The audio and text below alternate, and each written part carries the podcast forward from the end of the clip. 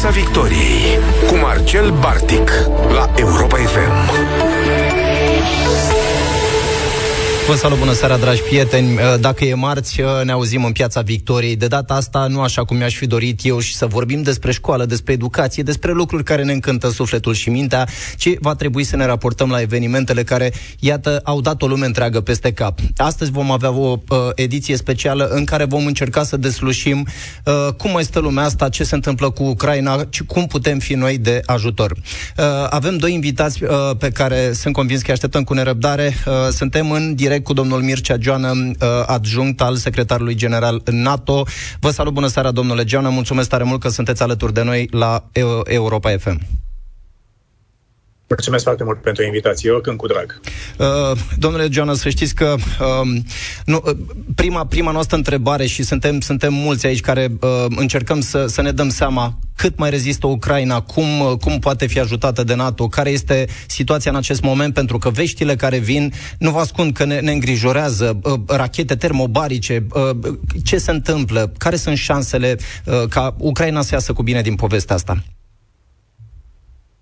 Păi, este continuarea unei, uh, unui război de agresiune al Federației Ruse complet uh, ilogic uh, și complet anacronic. Pentru că nimeni nu mai credea că după decenii și generații de la al doilea război mondial încoace vom asista încă o dată pe teritoriul continentului nostru la un astfel de război de agresiune.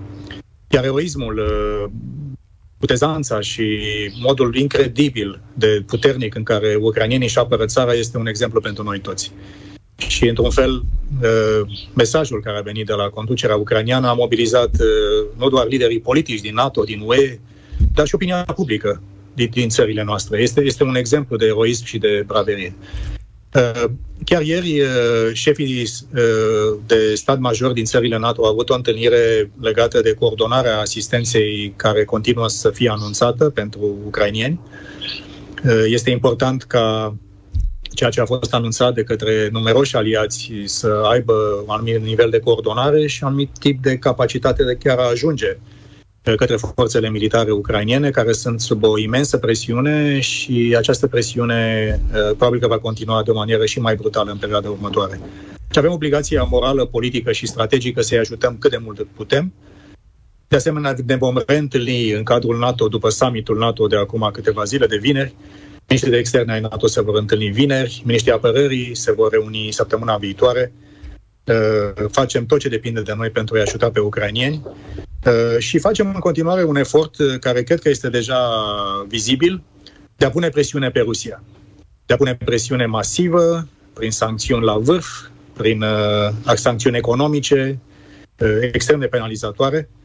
Observăm că și elemente din establishment rusesc încep să dea dovadă de nervozitate sau de realism vedem și proteste masive în Federația Rusă. Cu alte cuvinte. Deci cred că acest efort, efort concertat din partea Occidentului democratic uh, sperăm să dea rezultate. Măsurile și ating uh, scopul până la urmă. Dar acum, informațiile care ne-au venit în ultimele zile, sigur că nu sunt, nu sunt în măsură să uh, sau nu au alt efect decât acela de a ne îngrijora. Iată declarația președintelui Vladimir Putin prin care a, a amintit că a declarat stare de alertă a armamentului nuclear, lucru care a dat fiori tuturor celor care au, uh, asculti, au ascultat știrea respectivă.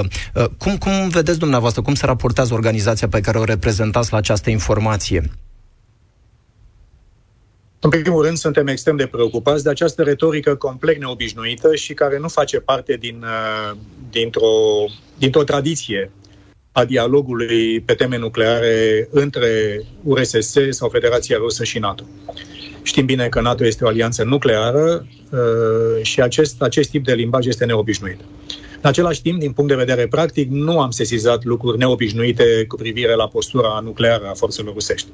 Deci probabil că este uh, în această perioadă o, un efort de a crea presiune politică suplimentară asupra ucrainenilor, asupra noastră, dar din punct de vedere practic nu am sesizat nimic care să ne conducă pe noi să ne creștem nivelul de vigilență la nivel NATO, Aliatul american este principalul furnizor de, de garanție nucleară pentru alianță și Marea Britanie și Franța, alte țări contribuie la acest efort. Deci retorica este neobișnuită și o condamnăm extrem de aspru.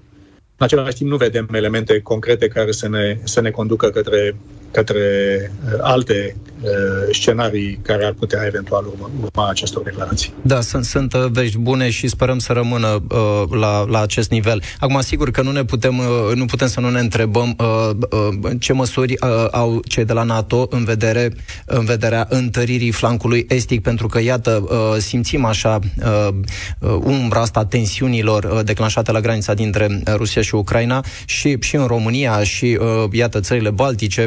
Care, care sunt măsurile preconizate de NATO în perioada următoare pentru a întări prezența NATO în, uh, în această zonă? Țineți minte că am vizitat împreună cu secretarul general Stoltenberg, Mihail Kogelnician, a câteva zile, salutând prezența americanilor americani, germani și italieni.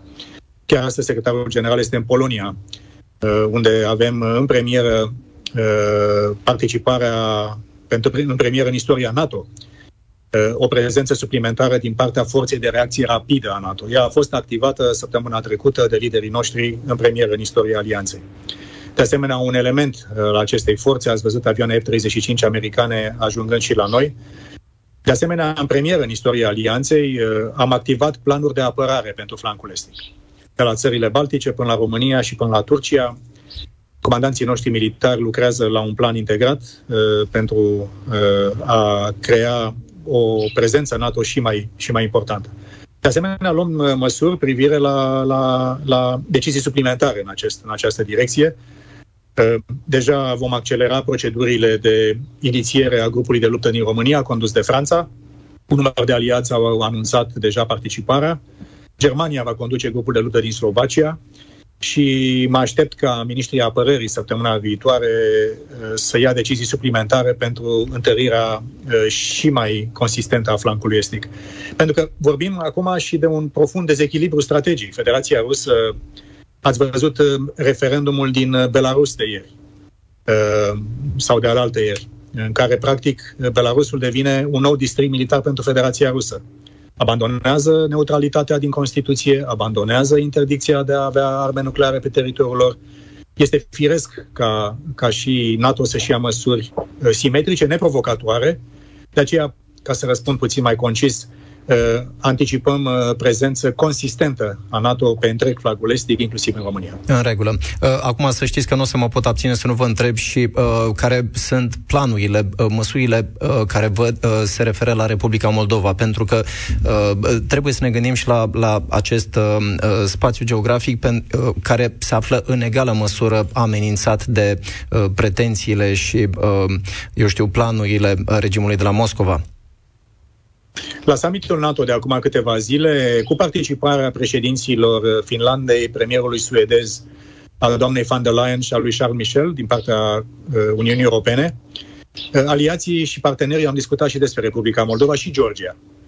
Uh, știm bine că Republica Moldova, după războiul din Transnistria, are în Constituție o clauză de neutralitate.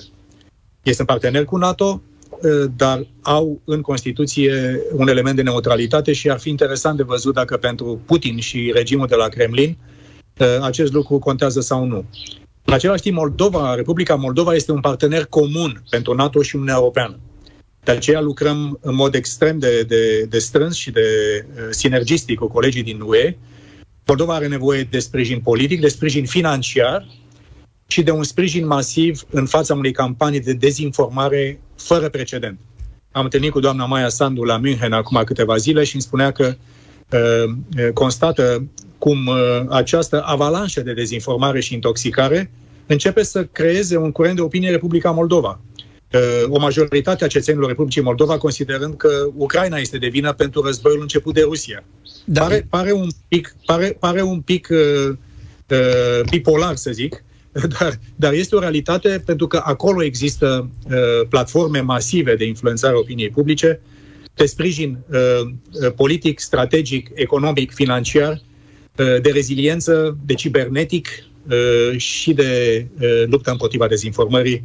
Asta facem pentru Moldova și pentru Georgia, pentru că sunt țări extrem de expuse. Nu iminent unui atac rusesc, nu vedem acest lucru, nu avem indicii cu privire la planuri iminente, dar presiunea va fi colosală pe aceste țări care sunt pro-europene, care sunt democratice, care au dreptul să-și aleagă destinul și vom încerca să-i ajutăm cât de mult putem. Da. Bine, acum nu mă pot abține să nu uh, apreciez uh, și să nu uh, uh, laud uh, măsura luată de Maia Sandu chiar mai devreme decât, uh, nu știu, alte autorități de a interzice publicațiile care promovau propaganda rusă. Nu știu, poate mi-aș, uh, e doar așa un gând de-al meu, mi-aș fi dorit să, să văd o măsură de, de felul acesta, uh, inclusiv la noi în țară. Bine că au venit până la urmă de la, uh, nu știu, autoritățile europene, pentru că uh, e foarte adevărat adevărat, uh, informațiile false uh, uh, sunt, sunt o armă pe care, iată, regimul de la Moscova o poate folosi. Domnule John, aș vrea da, iată-mă, iată-mă, pentru că vreau să intervin, pentru că este important și pentru noi, și pentru România. Pentru că această campanie este în plină derulare și la noi, și în toate țările aliate. De aceea, dacă ați văzut acest nivel de sancțiuni fără precedent, Vă spun că n-am văzut niciodată Uniunea Europeană, o știu bine, vorbind dincolo de NATO, am lucrat în UE, sunt cetățean român și suntem și NATO 100% și UE 100%.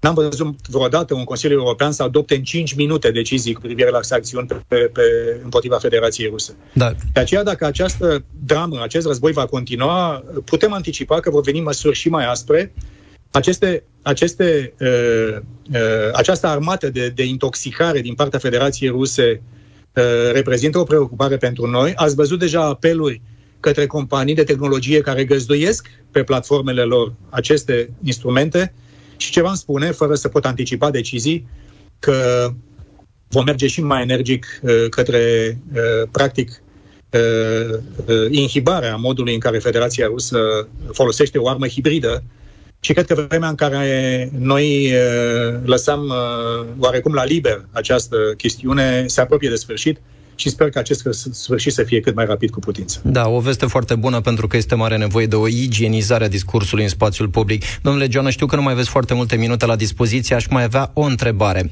Uh, urmăream zilele trecute, uh, pe lângă măsurile pe care, pe care le-ați uh, anunțat și pe care și le-a asumat NATO, urmăream uh, reacția prim-ministrului Victor Orban, uh, care tocmai a anunțat că uh, Ungaria nu va permite tranzitarea armamentului letal către U- Ucraina. Și acum vă mărturisesc că n-am putut să nu mă întreb Uh, sigur, uh, domnia sa a invocat uh, protecția, siguranța etnicilor maghiari din Ucraina, dar, mă rog, acum eu parcă chiar nu vedeam cine, ce, cum să-i amenințe. Credeți că uh, temerile uh, prim-ministrului Orban sunt justificate sau sunt alterațiuni la baza acestei decizii? Aș vrea să spun un cuvânt despre dimensiunea umanitară a acestei crize și vreau să, să spun uh, cât de mândru sunt de, de românii noștri și de polonezi și de unguri și de slovaci pentru că pe toate frontierele de vest ale Ucrainei acest exod de oameni uh, disperați uh, au fost primiți cu mâinile deschise. Și vreau să spun că sunt efectiv mântru de ai noștri văzându-i cum se duc și îi ajută, omenește. Uh, nu întotdeauna relațiile uh, la nivel de, de state au fost uh, perfecte. Comunitatea românească și ea are uh, cerințe legitime dar vreau să spun că efectiv este un val de solidaritate cum, cum nu am văzut niciodată și vreau să-i aplaud pe cei ONG-uri, autorități publice locale, centrale, mediul de business, uh, uh, oferă Airbnb, oferă de toate. Este efectiv un gest fantastic. Acum, uh, uh, fiecare stat uh, își, uh, își, își dozează, uh, să zic, deciziile în modul pe care, pe care îl consideră. Uh, Ungaria nu a blocat consensul în NATO. Ungaria nu a blocat consensul pe sancțiuni în UE, de aceea uh, noi vedem în continuare, din punct de vedere al uh, modului uh, în care țările care sunt vecine direct Ucrainei, o coordonare foarte importantă și un ultim cuvânt pe acest lucru, coordonarea NATO-Uniunea Europeană pe partea umanitară este extrem de apropiată, extrem de intimă și un element de noutate pentru, pentru emisiunea dumneavoastră și pentru publicul din România Vreau să spun că planurile de apărare ale NATO uh, declanșate în premieră acum câteva zile au și o dimensiune umanitară. În caz că este nevoie și partea militară din NATO va ajuta partea civilă, partea umanitară, cu elemente pe care forțele armate le fac foarte bine, logistică, uh, elemente de, uh, de, de, de sprijin divers. Deci vreau să vă spun că, că uh, aplaudăm modul în care cetățenii și autoritățile și mediile civice din țările uh, limitrofe Ucrainei au acționat și uh, sper că în continuare această solidaritate să continuă, pentru că, din păcate, uh, uh, Vremurile grele pentru ucrainieni încă nu s-au încheiat. Important este să rămânem cu toții uniți, să-i ajutăm, să-i aplaudăm pentru curajul lor. Dau un exemplu pentru întreaga Europa și pentru, pentru întreaga lume liberă. Uh, și, de asemenea, sprijinul nostru să fie pe măsura eroismului fără precedent al acestor oameni care rezistă uh, în fața unei agresiuni ilogice, neprovocate și pe care o condamnăm cu toții. Da, în regulă. Vă mulțumesc tare mult pentru intervenția la Piața Victoriei, domnule uh, Mircea Giona, și uh, sperăm ca data viitoare, când vom mai avea o astfel de conversație, să, să avem subiecte, poate, uh, nu știu, poate, lucruri care să ne aducă mai multă bucurie decât cele pe care le discutăm astăzi. Vă mulțumesc tare mult! Cu mare plăcere! Uh, dragi prieteni, uh, rămânem în piața Victoriei, așa cum v-am anunțat la începutul întâlnirii noastre de astăzi. Uh, avem în a doua parte a emisiunii uh, uh, un uh, alt invitat și um, îmi face o deosebită bucurie să-i spun bună seara, uh, domnule Serghei Hackman. Mă bucur tare mult că sunteți alături de noi în piața Victoriei. Bună ziua, uh, bună seara, pe cât ea poate fi bună. Da, e, e, e foarte adevărat. Să știți că uh, uh, știu că dumneavoastră sunteți, sunteți istoric, sunteți politolog și aveți preocupări, publicații și, uh, mă rog, o, o atenție deosebită în zona asta mai degrabă a trecutului, dar iată că uh, prezentul ăsta ne ia pe dinainte și ne, ne, ne forțează cumva să ne concentrăm atenția în direcția asta, așa că o să vă rog să mă iertați dacă pentru început aș, uh, aș, aș vrea să vă întreb care este situația acolo unde sunteți acum, uh, uh, uh în, în, în, uh, care este moralul populației uh, Uh, am, am vrea să știm puțin cam, cam uh, uh, cum, cum vă simțiți și cum sunteți în acest moment. Deci, situația este, este diferită. Dintr-o parte, pentru prima dată în ultimele zile am simțit amenințări nemijlocite la noi, deci în noaptea precedentă de două ore am fost nevoit să mă duc la adăpostul antiaerian. Totodată Uh, situația e diferită și din punct de vedere a moralului oamenilor. Sunt uh, femei cu copii disperate care pleacă spre granițe, uh, sunt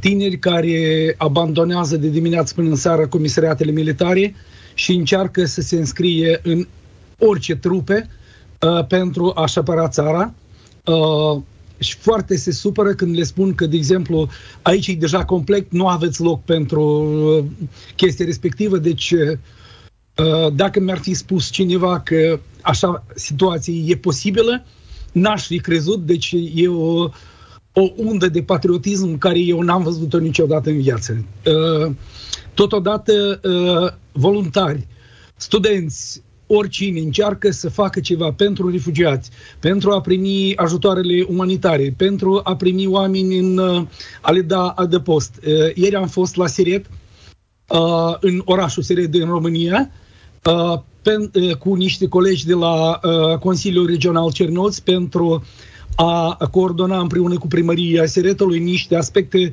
de culoarele în ce formă pot fi trans, traversate aceste um, ajutoare umanitare pentru persoanele din Ucraina care au venit din zonele de, uh, de lupte. Uh, și vă spun drept că am simțit uh, o mare mândrie pentru cei care îi ajută dintr-o parte și alta.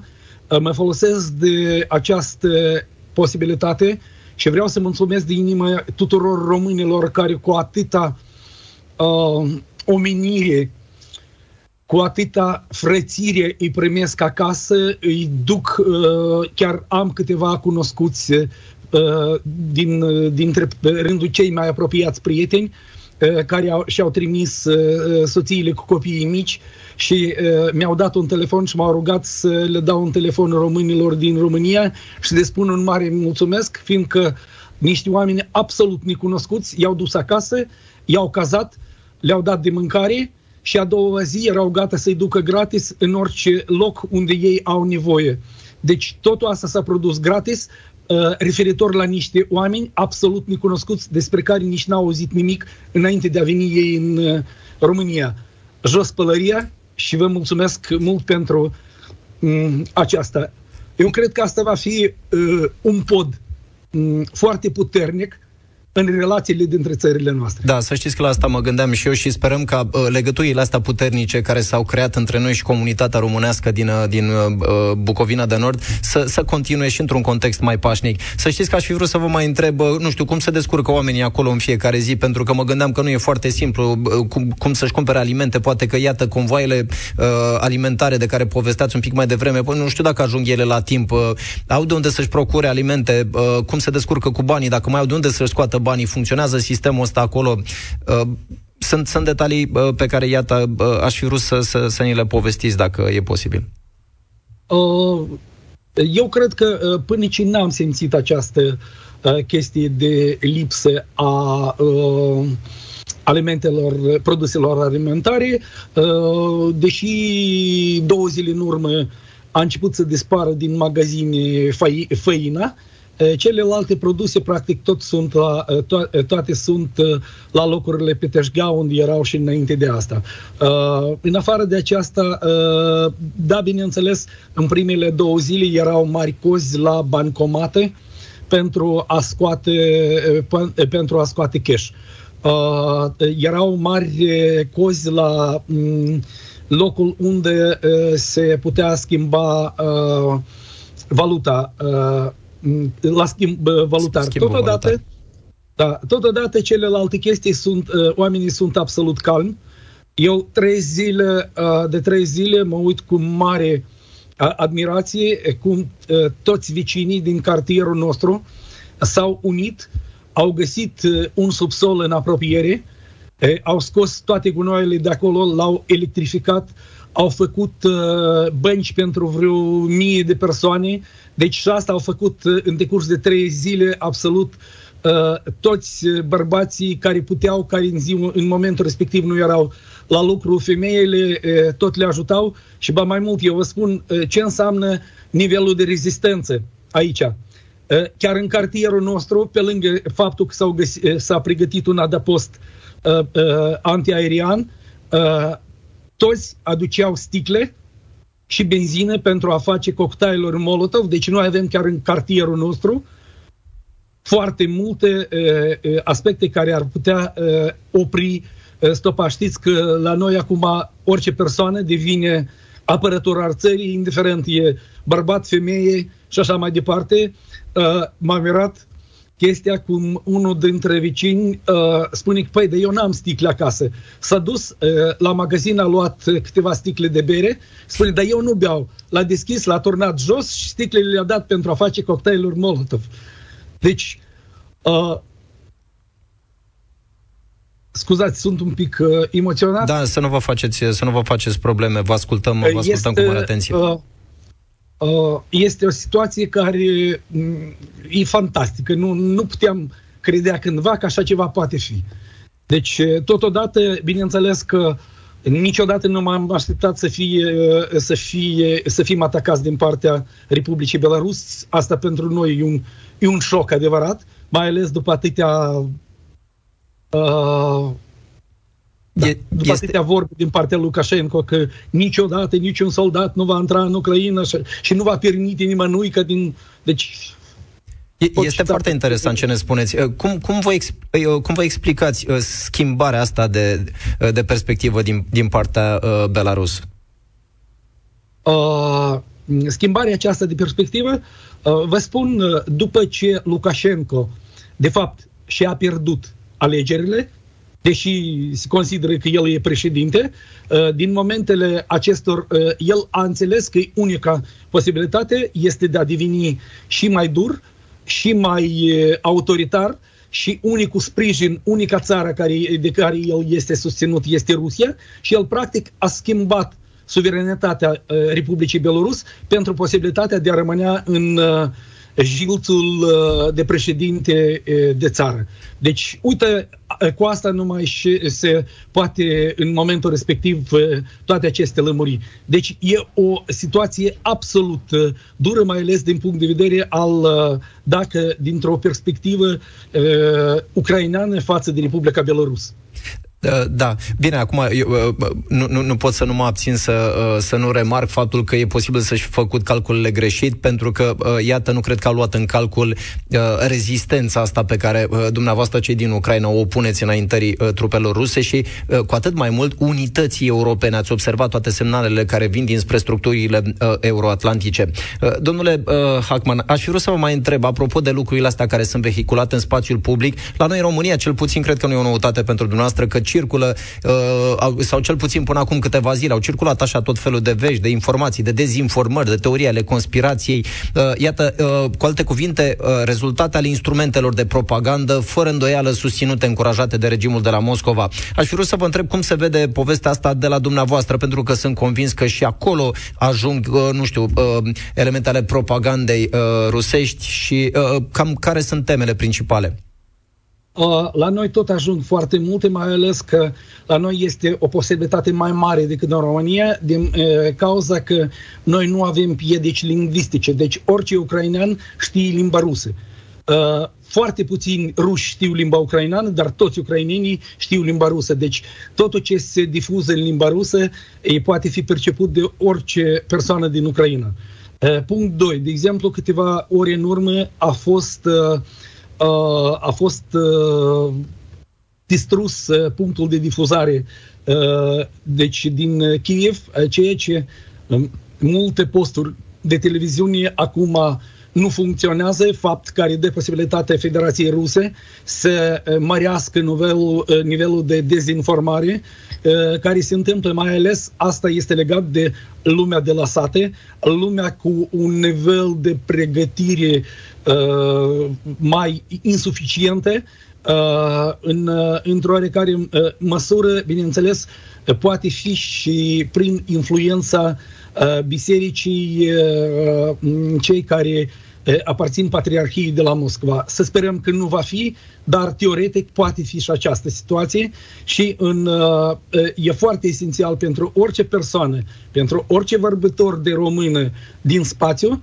să uh, poată informa populația ce se întâmplă în realitate. Fiindcă uh, nu întâmplător uh, războiul hibrid care durează de 8 ani uh, a ajuns în faza unui război mai uh, aprins, deci un război de o, de o scară mare, Uh, deși eu uh, nu am, am repetat nu o singură zi, nu o singură dată în aceste zile, că războiul uh, a început nu câteva zile în urmă, ci 8 ani în urmă și nu s-a oprit nici pe o zi, acum a trecut la o scară mare, dar totodată toate elementele hibride, care înainte de asta erau numai, uh, uh, treceau prin anumite probe, acum sunt folosite în cea mai uh, dură și cea mai uh, groaznică uh, formă. Uh, da. Uh, uh, domnule Hackman, aș fi vrut să vă întreb, sigur, acum, faptul că autoritățile, cel puțin cele din Europa, cele care se opun ofensivei trupelor ruse, au luat măsuri pentru a limita propaganda regimului de la Moscova, să sperăm că își vor face efectul. Acum, sigur că nu mă pot abține să nu vă întreb că, până la urmă, tocmai că, iată, turnul de televiziune din Kiev a fost bombardat, au rămas totuși, sper, canale de comunicare. Cum își iau oamenii informația? De unde Uh, nu știu, uh, se conectează la recomandările autorităților? Deci, uh, în primul rând, noi le recomandăm tuturor. Sunt niște surse oficiale al deci al Cabinetului de Miniștri al Ucrainei, al Marelui Stat Major al Forțelor Armate ale Ucrainene, al administrației președințiale a Ucrainei, al administrațiilor care toate au devenit deja administrații militare al regiunilor din Cernăuți și administrațiilor militare raionale, al consiliilor, consiliilor regionale, raionale. Deci sunt foarte multe a Ministerului de Externe, Ministerul de Apărare. apărare. Deci acestea sunt uh, surse sigure și, uh, de exemplu, eu personal încerc să uh, Uh, în momentul când văd o informație care o consider uh, utilă, uh, încerc să o difuzez prin, de exemplu, același Facebook, având aproape 5.000 de, de persoane, inclusiv din, nu numai din Ucraina, din Republica Moldova, din România și din alte țări din lume și cred că e unul dintre și aproape jumătate din consătenii mei, din foștii consăteni, că acum stau în Cernăuți. Deci încerc în, și practic mulți dintre prietenii mei fac același lucru. Da. Uh, uh, sunt convins acum că v-ați gândit și, uh, nu știu, ați, ați luat în calcul mai multe scenarii, inclusiv acela în care, nu știu, poate orașul Cernăuți va fi ocupat de, de ruși. Care credeți că sunt variantele pe care le aveți la îndemână? Ce ar trebui să facă, nu știu, locuitorii orașului? Care sunt opțiunile la care vă gândiți? Astăzi, astăzi am avut o emisiune specială la un canal local în limba română și le-am povestit uh, practic toate instrucțiunile ce trebuie să facă în caz de, uh, în caz de atac. În primul rând să aibă o valiză de uh, alarme în care trebuie să fie documentele, trebuie să fie ape, îmbrăcăminte calde pentru care rezistă la, la frig, trebuie să și totodată acum le recomandăm tuturor să, de exemplu, uite, acum stau într-o cameră luminată, dar pe ferestrele mele sunt puse pături care nu permit să pătrundă lumina, fiindcă asta tot poate fi totodată să căptușească această lumină.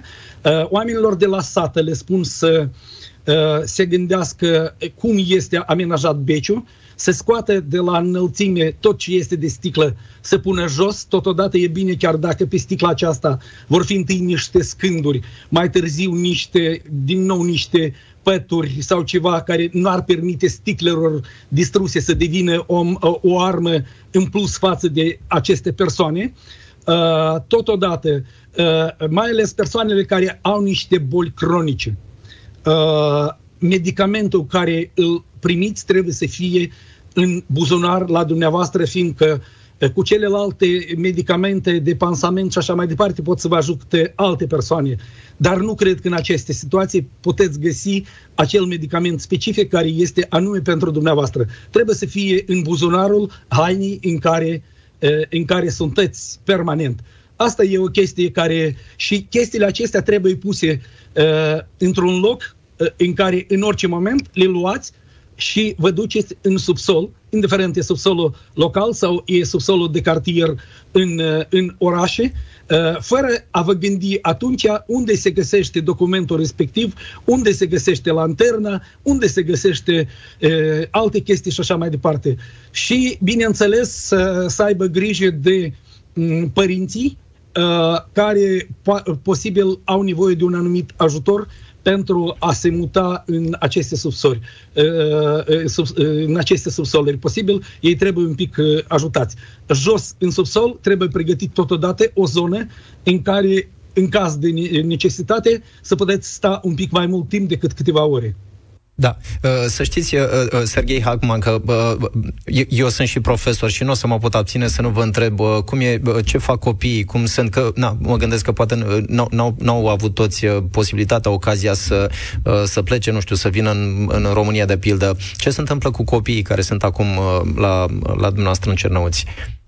Copiii se poartă obișnuit, în timpul alarmei, părinții le spun că asta e așa o joacă, și ei trebuie să se ascunde, fiindcă asta este așa o joacă și noi pur și simplu vom sta un pic în subsol, că noi ne jucăm în așa fel și copiii, eu n-am uh, văzut în decursul uh, două, uh, de trei ori m-am, am coborât în acest, uh, în acest adăpost, eu n-am auzit niciun copil plângând.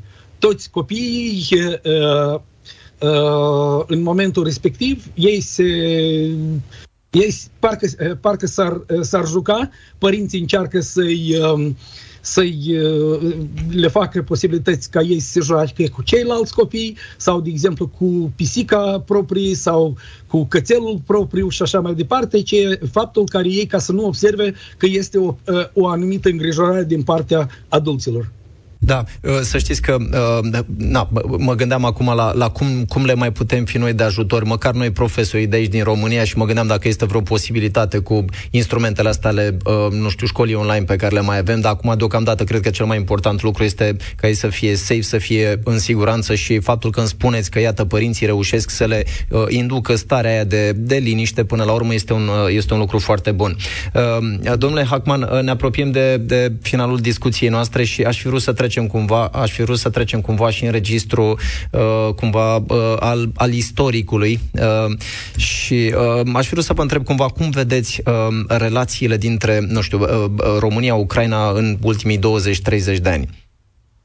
Uh, relațiile dintre Ucraina și România în ultimii 20-30 de ani uh, au avut o tendință de îmbunătățire, chiar uh, trecând peste uh, o, perioadă de anumită răcire după primirea acest legii despre învățământ și acolo, în mare măsură, nu este atâta uh, răuvoință pe când uh, uh, o informare corectă cum ar fi trebuit să fie, indiferent pe ambele părți ale, ale frontierei și totodată uh, consolidarea anumitor mecanisme că în aceste situații în care Ucraina a încercat să facă ceva pentru a stopa influența Federației Ruse asupra populației sale, ca să nu fie atinse și alte minorități uh, naționale, să nu fie atinse interesele lor și bineînțeles că suntem stat tânăr, câteodată, câteodată facem și greșeli, câteodată greșelile sunt mai mici, câteodată greșelile sunt mai mari, dar uh, cred că în momentul în care vom avea relații de de bună vicinătate, noi vom avea posibilitatea de le a uh, pune la loc. Totodată eu vreau să mulțumesc României și prin faptul că care în cele mai grele uh, situații, care în cele în situații când uh, era un pic de neînțelegere, totuși uh, România uh, era uh, de părere că trebuie totuși uh, de susținut integrarea europeană și integrarea euroatlantică a Ucrainei.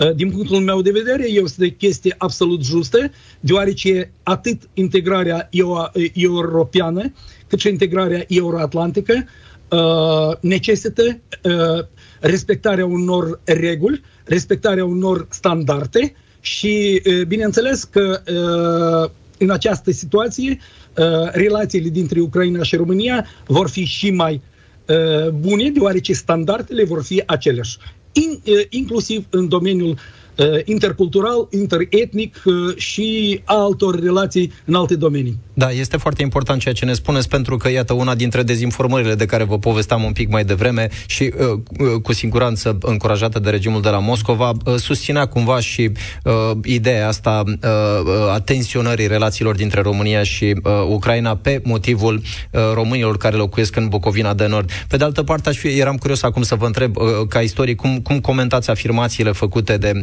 uh, partea rusă cu privire la faptul că Ucraina este doar o creație a lui uh, Lenin, uh, o creație așa de după primul război mondial și care, iată, a dus la un loc uh, uh, mai multe, mai multe minorități și uh, ăsta ar trebui să fie un motiv pentru, uh, iată, uh, a unui conflict pe care îl vedem derulându-se în aceste zile.